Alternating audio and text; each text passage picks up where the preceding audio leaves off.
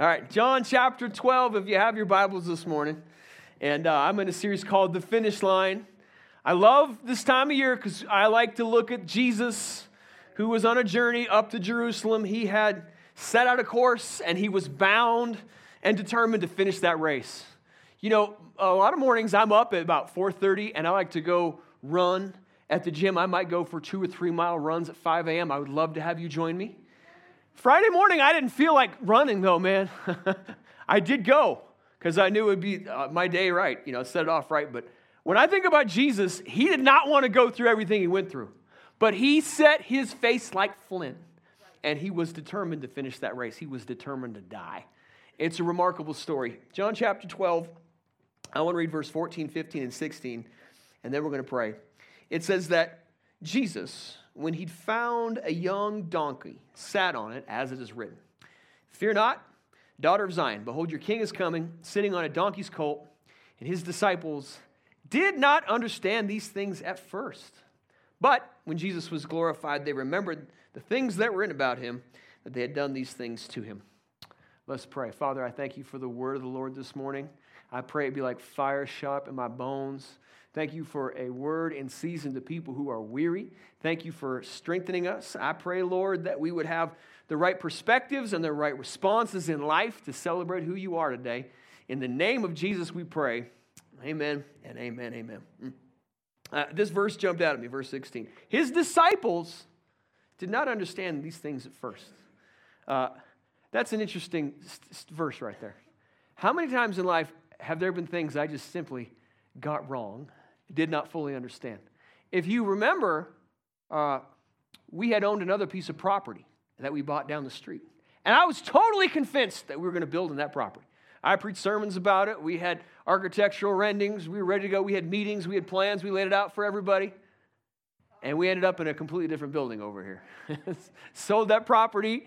And I just think that the Lord was in the middle of that, although I didn't fully understand it at the time.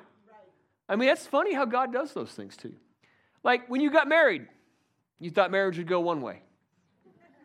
And we'll leave it right there. or you have kids and you just assume that your children would be perfect. Ah, then they got to be about four, 14. Come on, somebody. you had a job that it didn't turn out to be fulfilling. Um, I have a church full of wonderful people, and I thought everybody would get along. it, it's amazing to understand these go the way that you think. And, and when I think about this verse, the disciples did not understand these things at first. It took his crucifixion, it took his resurrection until they could start looking back and remembering, realizing what was taking place. What I find so interesting in this passage of Scripture is that what the disciples thought was going to be the coronation of a king turned out to be the crucifixion of a Savior. Mm. It's an inconvenient truth. Things are not always as they seem. Isn't that the case? I mean, that, that happens in life to people in so many ways. And before Jesus could become the king, he had to be the suffering servant that Isaiah wrote about. That's something the disciples did not understand at the time. I mean, they were convinced that he was ready to come into the kingdom. And it's amazing to me how many times the disciples just did not understand what Jesus was doing. And we, we said that last week. Three times he had said, I'm going to die. I'm going to be buried. I'll be resurrected. And, and, they didn't understand the things when he said it. And once again, here in this case, they don't fully understand uh, Zechariah's prophecy. Zechariah 9 9 says the king was going to come in on a donkey, symbolizing his humility. And, and, they kind of looked right beyond that. They, they didn't understand the moment that they were in. You know, they, they had the idea about Zechariah's prophecy in the second part of that verse, Zechariah 9:10, which was that he was going to have dominion from sea to sea. And they, they thought he would just come in and enter the city of David, sit on the throne of David, and take the kingdom from the Romans. They didn't understand that before he could do that, he had to be that suffering servant. It, it was kind of lost on them. But you know who the moment was not lost on? Was Jesus himself. He was aware of what was going to take place. That's why he came in weeping in Luke's gospel. And he wanted to stretch his hands out over the people of Jerusalem, but he said, You are not able to, you're not willing to listen. You didn't know the time of your visitation. They'd missed what the Lord was doing. And I just think, man, that happens to people in life so often. You're set on something, you're going in a course, and, and it seems like, man, I, I'm sure it's going to happen this way. And it didn't happen like that. That's where the disciples found themselves at. I, I was thinking about uh, when we had kid number three. I, I, I, you know, didn't know if I wanted to have three kids. Two felt pretty good, but the Lord turned my heart, and I remember we had that third kid, our baby girl Abigail, and I am so happy I had Abigail. But I remember thinking to myself, what did I just get into? And I asked the Lord about it, and He gave me a great verse from John 13, which said, What I'm doing now, you don't understand, but one day you will. and that got me thinking, man, that sometimes things just don't go the way you, you think they're going to go. And that leads to all kinds of disappointments, doesn't it? This is where people get hurt. They get frustrated, disillusioned. They start feeling like, ah, you know, I, I'm questioning God's plan. People start getting annoyed. You know, I, I watch this all the time in people's hearts when they go through it. I have found, though, that in moments like that, the question you have to ask is not why is this happening? The question you have to ask is how. How will I respond in the situation? What will my response be? And that is what the disciples had to determine. What is their response going to be to the king right here? I mean, how are you going to respond to King Jesus? Let me give you another inconvenient truth I've discovered that our response to the king often mirrors our response to the cross. It, this is where people get chipped up and confused. He is the king, and he's given us the victory. And I'm thankful for that victory, but he is a king who came lowly, riding a donkey, carrying a cross. And sometimes we don't fully understand the implications of everything around that. So, what I want to do is walk you through the passage of Scripture this morning. And I want to ask the question how are you going to respond to King Jesus? He's a king who's worth celebrating. But sometimes there's some questions that have to be answered about. What should your response be? Look at John 12, look at verse number 12. Back up to verse 12. He said, The next day, a great multitude had come to the feast when they heard that Jesus was coming to Jerusalem. And they took branches of palm trees and they went out to meet him and they cried out, Hosanna, which means the Lord save. Blessed is he who comes in the name of the Lord. They called him the King of Israel. Someone say the King. The king. Yeah, see, they're, they're claiming his, his, his messiahship, his, his kingdom. Now, here's the first response that people have it's that some people respond with adoration. They're celebrating him, cutting down palm trees, and they are worshiping him, they're revering him, there's celebration in the streets. And there's something about praising King Jesus that's so wonderful. That's why I like reading David in the Psalms. I mean, David said in Psalm chapter 30 that we should sing to the Lord all the time, remember his holy name. Psalm 117 says you should applaud him, bless him, worship him, love the name of the Lord your God. I, I like what uh, the 150th Psalm, let everything that has breath, that's you and me, praise the Lord. Everything that has breath. And in case you didn't get it, Paul said in 1 Thessalonians chapter 5, in everything, give thanks. It's the will of God in Christ Jesus. Give thanks when you're up, give thanks when you're down. Give thanks when things go well, give thanks when things don't go well. Give thanks when you understand things, and maybe even when you don't understand. That's the point right here. These guys are out celebrating the king. Hey, Jesus is worth celebrating. You know that? He, he won the victory, man. Death, hell, and the grave overcame them. I love celebrating him. I love worshiping him. He's the Lord of Lords, the King of Kings, worth my adoration. Oh, I love it. But you know, not everybody does celebrate the King like that sometimes, do they?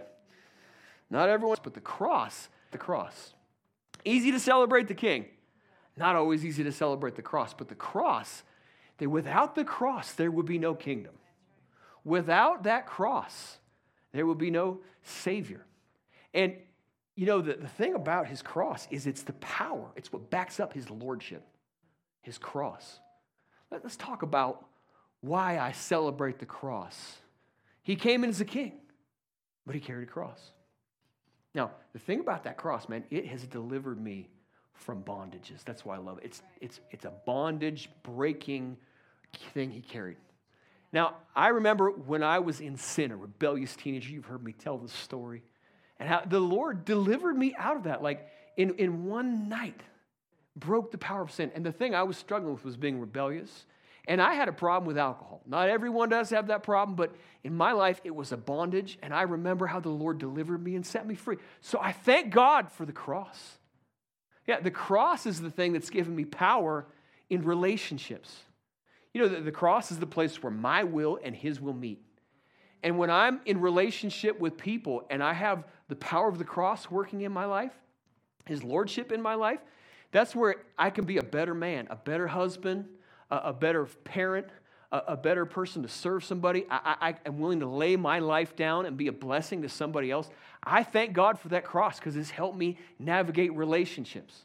That cross has been the thing that has given me power over discouragement.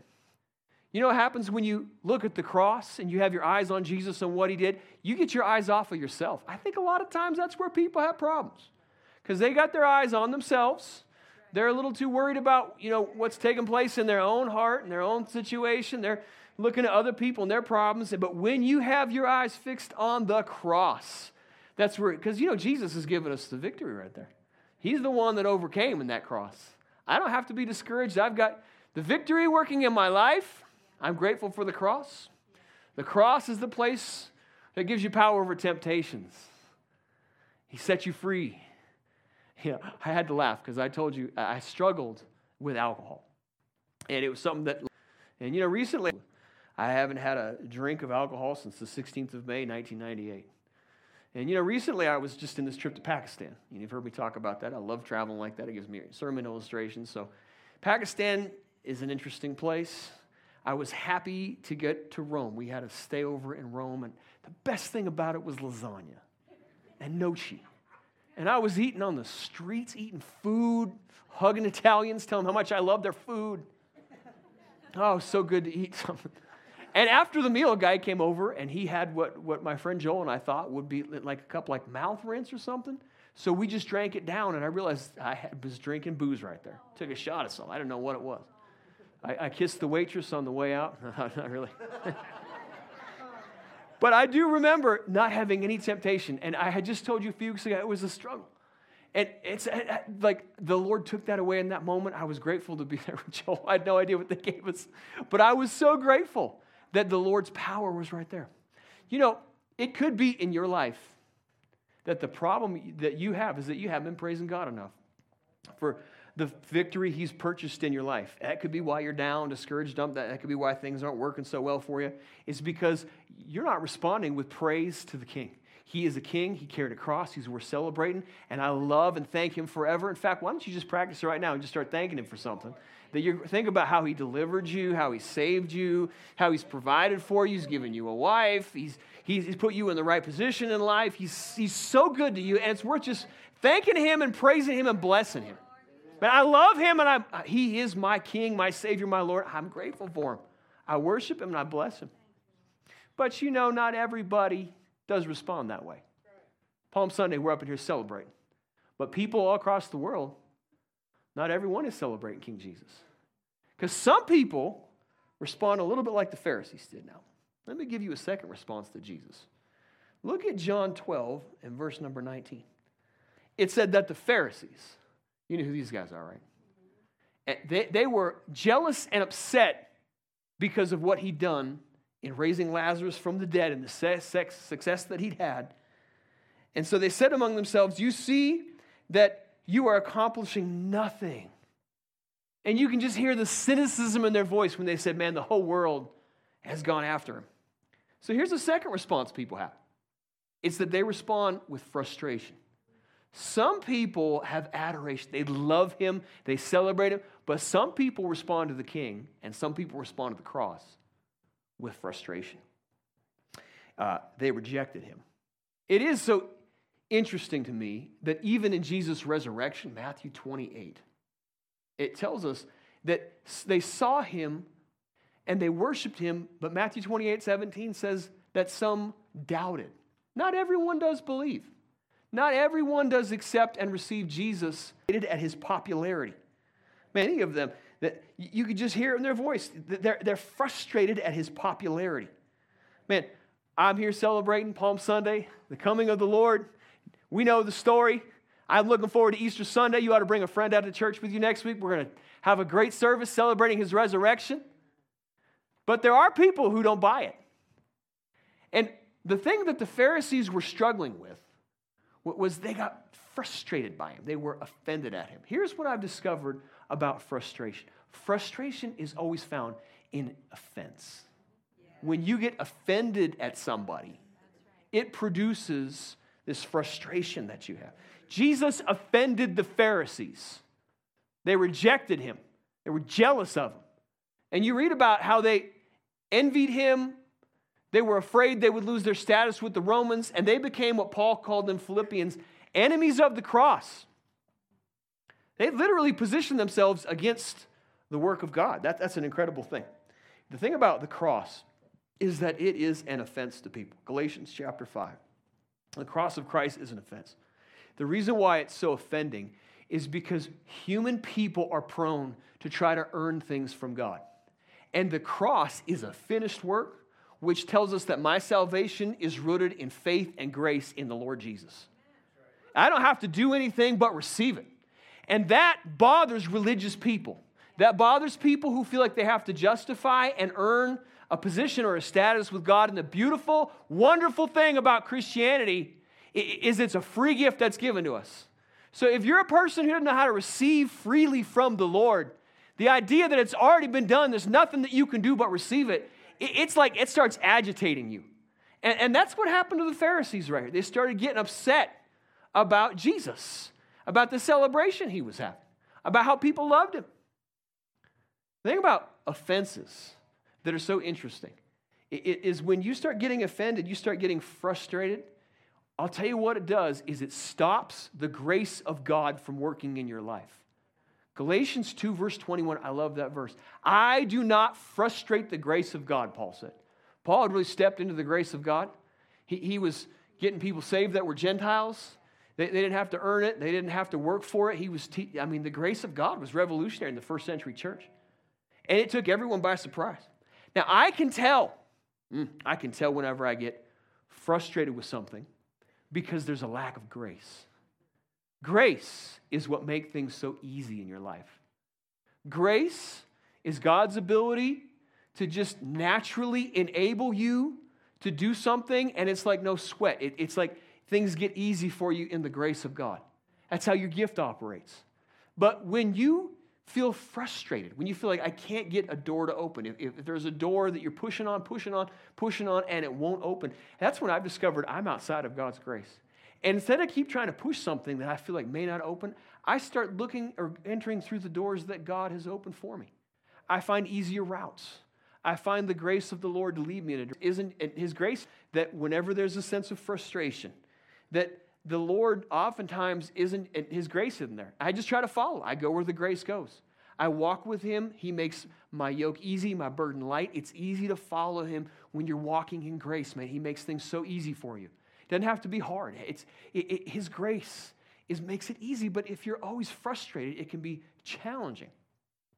You know, that another inconvenient truth about the grace of God. This is something I've discovered in travel. That when you get frustrated because you're offended, it will take you to a point, this, this is a true thing, where you end up becoming a murderer. Let me, let me say that. Frustration gives birth to murder. You have two religions in the world the religion of Cain and the religion of Abel, Genesis chapter 4. And you remember the story there in Genesis. Abel brought forth the first of his flock the blood sacrifice, and it was accepted in the eyes of God. But Cain's offering was rejected. Cain had brought the first of the ground before the Lord. He didn't accept that offering because he'd cursed the ground. And what those two pictures are for us are the two religions in the world a religion of works that's based in frustration and effort that God never does receive, and a religion based upon the blood of Jesus and the sacrifice of a lamb. And one religion is going to produce martyrs, and one is always going to produce murderers. And, and, and, that is how like you see religion play out in the world. Because Jesus warned about it. He, he said, There's a day coming when they're going to kill you, and they're going to think that they did an offering to God. They think it blessed the Lord to kill you. I'm telling you, persecution is rising in the world around us. You, you, got, you got to watch what's taking place in the world. I know I've been to countries now where it's, you know, heavy persecution, violence, pastors are getting martyred. It, th- this is happening with increasing things in our world, and it comes because people lack an understanding of God's grace. They feel like they have to earn their salvation. And if, when you get frustrated enough feeling that you can't have a relationship with God and you want to prove yourself, its end is always in murder. I know that is an inconvenient thing to hear. I think about what happened this last week in Nashville. I mean, that broke my heart to see, you know, a, a school shot up with kids. And I'm telling you, the root cause is people who don't have a feeling that they're loved and understand the grace of God, His acceptance, the forgiveness of sin. And, and frustration will take people to the craziest ends. So I, I am grateful for God's grace. I am grateful to be born again, blood bought, that my sins forgiven, my conscience is cleansed. And by the way, I'm grateful to have a lot of people in church uh, who carry guns. like half the church in Montana and places like that carries guns. Because listen, man, you, you, never know in the world today. Persecution be a target. I'm, I'm just telling you, you got to be aware that there's a rise of persecution in the world, and you don't want to bury your head in the sand about it. You got to be awake about it. This, I'm just telling you. This is where we are in the world right now. And any church can be a target these days. This is just, I, I was in a pastor's university in Florida, and they have contacts now. Churches have hotlines to the FBI for figuring out how you can prevent attacks, shooters. This is the real world we live in. And it stems from offense and frustration where people get angry at things. That's why I am grateful for the grace of God. God's grace is good enough for me. God's grace sustains me. God's grace carries us through that. Are you grateful for the grace of God? You ought to be, man. How will you respond to the king? You adore him and you love him? You get frustrated by it? Let me give you a third thought. And I think this is the greatest way you can respond to him. Verse 23, John 12, verse 23. Jesus answered, and he said to them, The hour has come that the Son of Man should be glorified. He said, I'm, I'm ready to die. I'm going to I'm going to be resurrected. That's what he's telling. And he said, Unless a grain of wheat falls into the ground and dies, it remains alone. But if it dies, it produces much grain. He, he's telling them that he's about to multiply himself. He said, He who loves his life will lose it. He who hates his life in this world will keep it. And if anyone serves me, let him follow me. Someone say, Follow me. Follow. And where I am, there my servant will be also. And if anyone serves me, him my Father will honor. Now, here's the third way that you can respond to King Jesus. And this is a way to respond to the cross. Some people respond with submission. Like this absolute obedience to who he is and servitude in their lives, an unwavering following of him. I like Revelation chapter 14 when the Bible calls them uh, virgins, it says, who follow the Lamb wherever he goes. Man, that's the way I want to walk with Jesus. I want to follow him wherever he leads, wherever he goes. I want to follow him. You know, submission is when you surrender your will to the, to the will or the strength or the power of someone else. And that's an element here of carrying the cross and having a king in your life. But you know, I got to tell you, eh, submission is a difficult thing for Americans to comprehend. Because I was up in Canada a few weeks ago and I was explaining to the Canadians the cultural differences between Canadians and Americans. Canadians, you know, were asking me about like COVID 19 and, and, and all that. And I just told them in America, when people feel like the government is infringing on them, their natural reaction in many cases is to get defensive. That's what Americans tend to do. I mean, we were based on uh, a bunch of people who got upset about taxation. I went there uh, to the Boston Tea Party Museum. I saw it, and uh, it's funny thing now we live in this world where we just kind of accept things exist in Americans, go along with it. But there is an element of like, uh, uh, uh, like, don't tell me what to do that exists in Americans. And so what that has created is a little bit of rebelliousness in people, and that makes it hard to submit fully when you feel like God is asking you to do something in your life. This is part of carrying a cross and having a king. The phrase follow me is when Jesus invited all his disciples to follow him. Um, he said to Matthew, Follow me. And that, that is a request to come be my disciple. And it flies in the face of a consumeristic church culture that we're engaged in right now. Because he said, Follow me, I'll make you disciples. He didn't say that it was going to be comfortable. He didn't say that things would be easy. He didn't say that, you know, everything would be the way you want it to be. He said, Follow me. Let, let me just talk to you about what submission in your life would look like when you accept him as the king, when you submit to his lordship, when you carry a cross. Submitting to Jesus means that you have to submit, you may be called upon to submit your livelihood to him. I mean, think about what Jesus said to Peter, James, and John. He said, Follow me, and I'll make you fishers of men. Get, get out of the business you're doing, fishing, and come follow me. He might call you to leave your occupation to fully follow him. He might call you in that occupation to do everything you can to glorify him. Take that business that you have, be a blessing in his name. I mean, that's a sacrifice of submitting yourself to the Lord. He, he, he said, You might have to leave that field of work behind. Yeah, he said, You should submit without hesitation and without reservation. He said to one man, Follow me. And he said, I got to go bury my mother and my dad. And Jesus said, Let the dead bury their dead.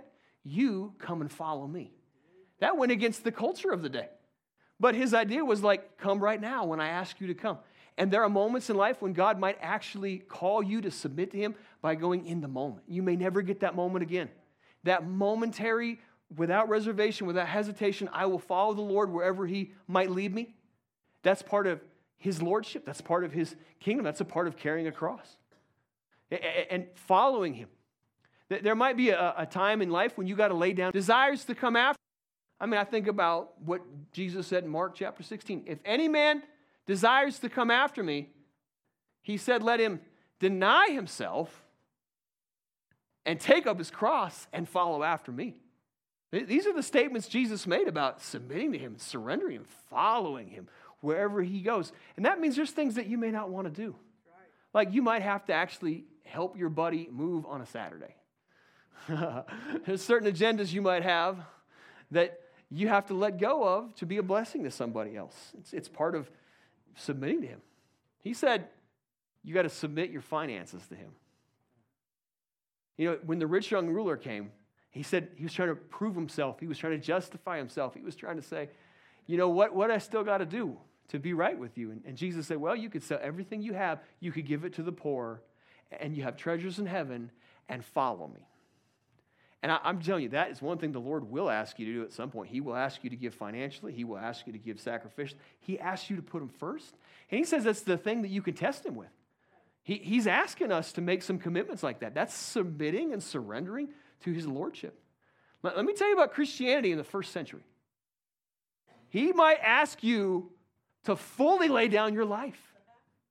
I mean, that's what He said to Peter in John 21. He, he spoke about the way in which Peter would die and glorify God. That's what he said to Peter. When you're old, you go where I want you to go. He, he's indicating his death. I mean, think about that. He, he, he called Peter to be a martyr. Now, when I was in Rome a few weeks ago, we went to this place called the Mamertine Prison. It's probably my favorite historical site I've been to, where Peter and Paul were both kept in prison. Tradition is that Peter was buried across the Tiber River over where the present day Vatican is, and in St. Peter's Basilica, they have the grave where Peter's said to be. He was crucified upside down. It cost him his life. He was martyred for the Lord. I mean, that, that's the place that Jesus asked him to submit. He said, You can lose your life. That's what we just read here. Peter was willing to do that. And when Jesus said that to Peter, it offended Peter. He looked at John. He said, What about this man? John 21. Here's the, where the rubber meets the road for things you have to submit. You might have to submit your attitude to him. This is where it gets real for people. He may not ask you to be a martyr, but he might ask you to submit your attitude. That is where a lot of people struggle with because it's like the last bit of energy you have to hold on to something. But submitting your attitude to him is the place where you can walk in love and be a blessing to somebody else. I mean, How often does he call you to do that? Like when you power tripping on somebody and you think you're right about it, and then the Lord steps in and he says, Oh no, you need to say you're sorry. Come on, somebody. That's where submission gets real. that's the hardest thing to submit because that's the last thing that you have to hold on to. I'm just telling you, he'll ask you to submit those things to him. What happens when you follow him? What happens when you say, Not my will, but your will, and I will follow you? You're the king, and I'm going to submit to you. Let me tell you what happened. First of all, you get treasures in heaven. That's what Jesus said. Follow me, and you get treasures in heaven. Now, listen, people are caught up right now with like the American dream. I thought I bought a house and I would flip it, and now there's nowhere to go.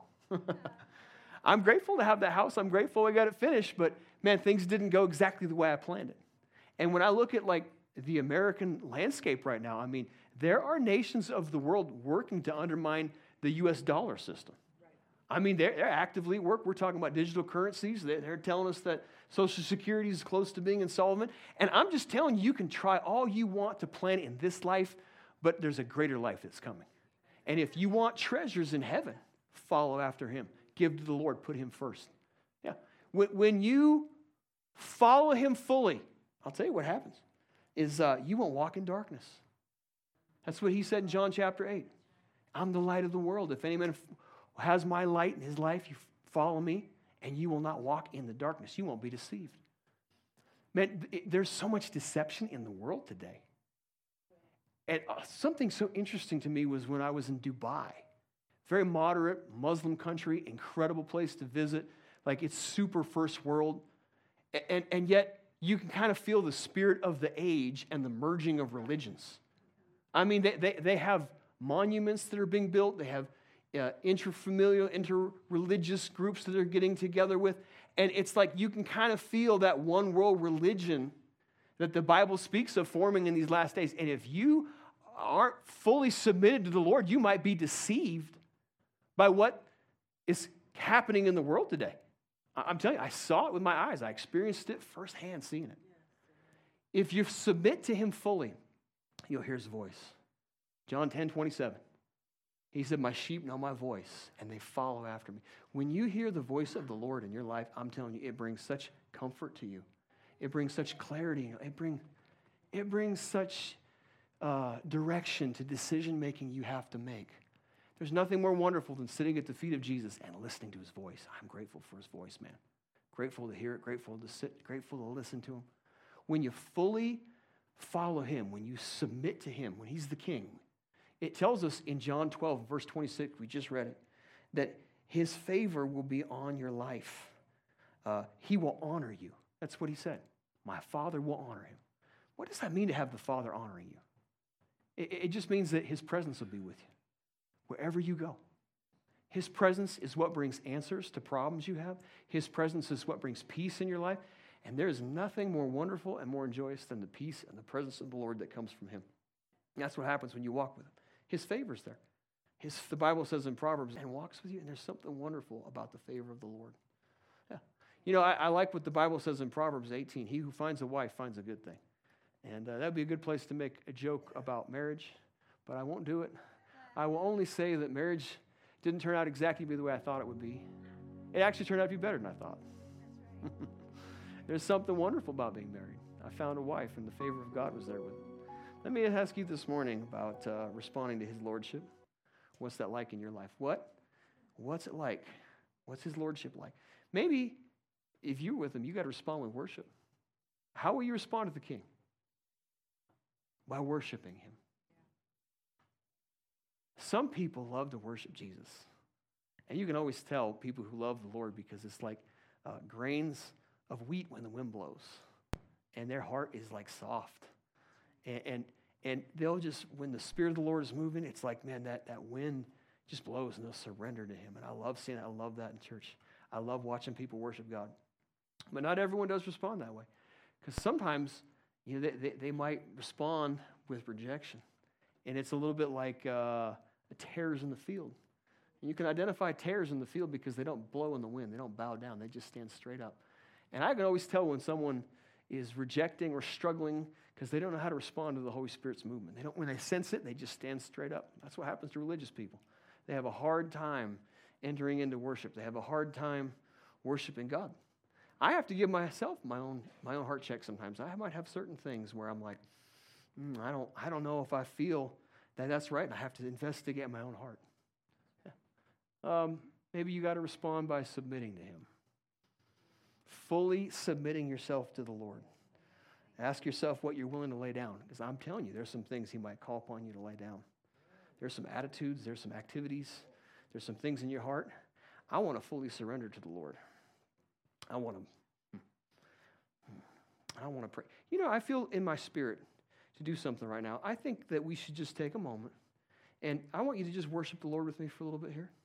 Put your, but just take a moment. I want to enter into His presence. If you're filled with the Holy Spirit, let's just pray in the Spirit together, and and just worship Him and just bless Him, His presence in this room. Lord, I bless you and I love you and I worship you and I just thank you this morning. Mm. I want to come before you and worship you. Mm. Is there any kind of music we have back there at all? Anything? Or can I get someone in the keys or something? Lord, I Jesus, Jesus, Jesus. You're working on it, sorry. Jesus, Jesus, Jesus, Jesus.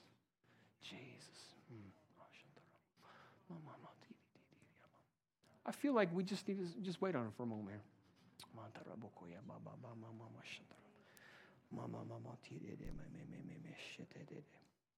Father, I just bless you and I worship you. I bless and I worship you. I worship the Lord. I bless you. And I love you. And I honor you. Father, I thank you for the Spirit of the Lord. Mm. I want to submit my life to you, Lord. I want to surrender to you. I feel like the Lord's just asking people to surrender more fully. I might have preached something that, that bothered you today. You might have felt like it stepped on your toes, just like I did right there. I'm telling you, though, the Lord wants to get further in your heart. He wants to take you deeper. Mm, maybe you've been sitting on the outside for so long and haven't really entered in fully to Him. I feel like it's time this morning if you start really walking with Him. Now look back. Mm. Yeah, just, just wait I hear the Lord with me for a moment here. Father, we just thank you. We want to go deeper, we want to go stronger. Lord, I thank you for mm, following after you fully. I want to follow after you, Lord. I want to bless and love the Lord. I love you and I worship you. Lord, I want to be like those celebrating Jesus, celebrating Him. Mm. He is worth celebrating people. Lord, we love you. We bless you. He's worth it. He's worth it. He's worth it. He's worth it. He is worth it. Lord, you are worthy. You are worthy. You are worthy. You are worthy. You are worthy. Mm. Jesus, Jesus, Jesus. Man, I'm grateful for what the Lord's done for me. I'm grateful. And I pray, Lord, over the people of God this morning for fully surrendering ourselves to Him. Lord, I thank you for a church with people who worship God. I pray, Lord, that we would surrender our lives and love them not to the death. Go after you with everything that we have, follow after you with nothing in our nothing in our way. I pray that, Lord. Sold out people. In the name of Jesus. Mm. Amen. I was thinking about Jesus on his uh, journey to Jerusalem. Up the Mount of Olives, I've been there down the Kidron Valley, up to the Eastern Gate. He made that journey in a donkey being celebrated. Can you imagine the scene that day? All the chaos that must have existed, all the crowds praising him, all the celebration that took place. it probably seemed like a chaotic, thing. Streets full of people. But I, am going to step out on a limb and tell you it's still not as crazy and chaotic as driving in Pakistan. they have no rules over there, and they have millions of people. And I was laughing because my friend Joel, he was from a farm, and he said, I like to drive everywhere I go. I have to be the guy driving. If I can't drive, I'm not happy, I'm not comfortable. I always want to be that guy driving. But when you get to Pakistan and you see that no one follows the rules and you don't know which way to take, and, and you, you know, have no idea how bad it is, Joel said, You know, I, I, I'm, I'm content to just sit and let someone else drive. The driver knew how to get there. We trusted him. And that's what I've discovered life is through all the chaos, through the up. He's driving the car. He knows the way to heaven. I trust him. I, am going to walk with him through all the chaos, through the ups and the downs.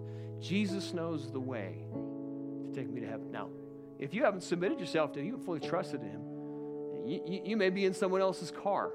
You might be in the wrong ride. And instead of going to heaven, you might end up in a landfill somewhere in Pakistan. He's telling you.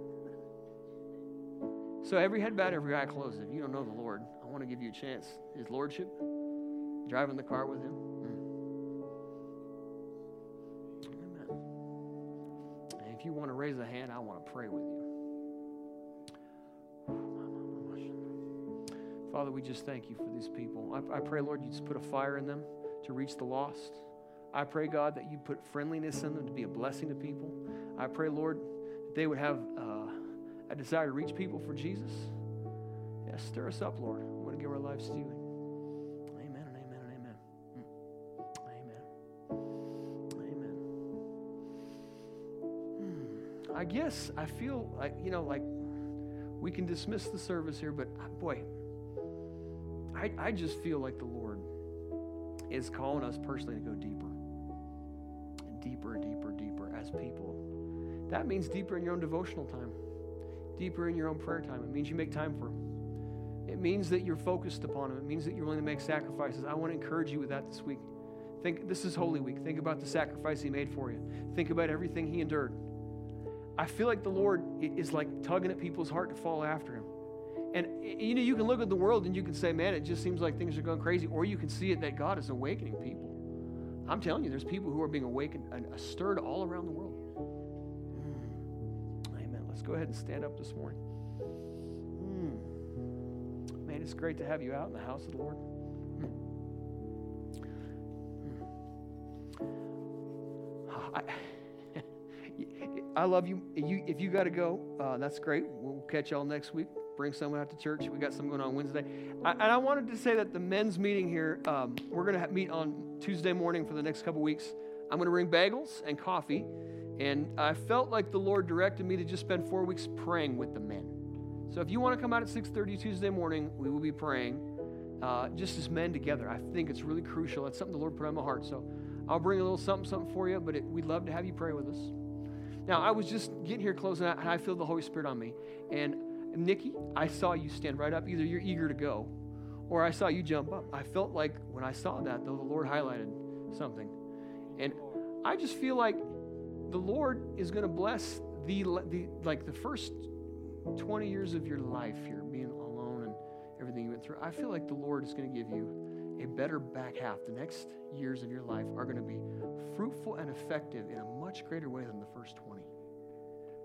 Yeah, I want you to. I want you to just pray over her, the just, which is like the, in the name of Jesus. Mm, I thank you for the path of the just, which is like the shining of the sun that shines ever brighter the perfect day.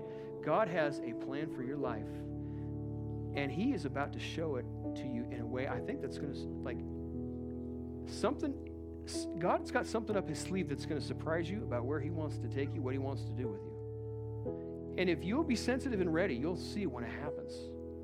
He's got steps for you to take and plans. Lord, the, the, the Bible says uh, great and mighty things that He'll show you.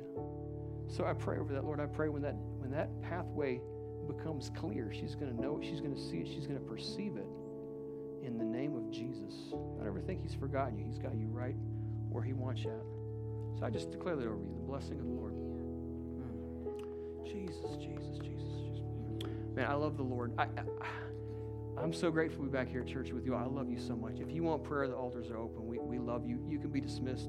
I'm grateful for you. Um, if you wouldn't mind, keep playing for a little bit. I'm just going to time praying here. I'd love to pray with you if you want something, but we love you very much. We'll catch y'all next week.